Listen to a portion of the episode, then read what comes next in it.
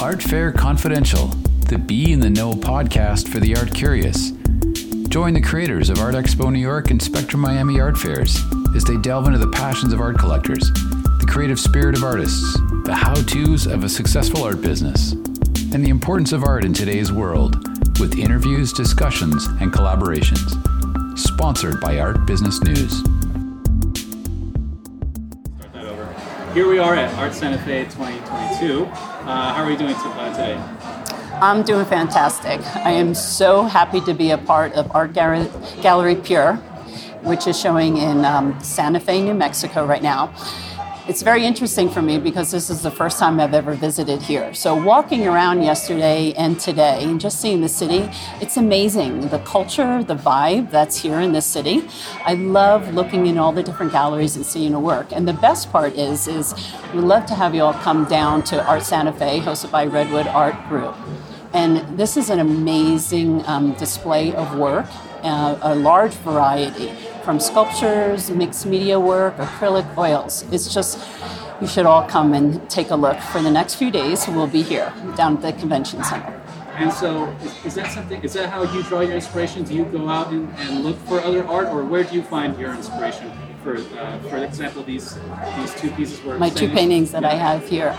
Um, in this collection I have here has been um, very big on my metallic colors, the golds, the silvers, the uh, variety of silver and gold paints that I'm mixing in with different hues that are really doing an amazing job to have different layers and textures in my work. So, with that being said, I like to add in uh, different molding pastes to bring even more texture into my canvas. But I grab my inspiration, yes, from other artwork, from my surroundings that I have every day, even if it's just walking through nature or in my garden, whatever it might be. These particular paintings here now are some of my abstract work.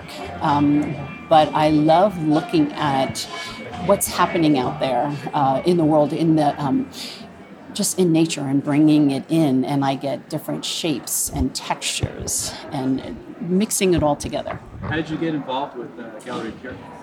Art Gallery Pure, I met Julia, which I am very thankful for, when we were doing the Red Dot Spectrum Miami show not too long ago, about six or eight months ago, down in Miami. So it's been wonderful to work with Julia. It's a fantastic gallery that is booming like crazy. So we love to, if you're ever in Dallas, to come down.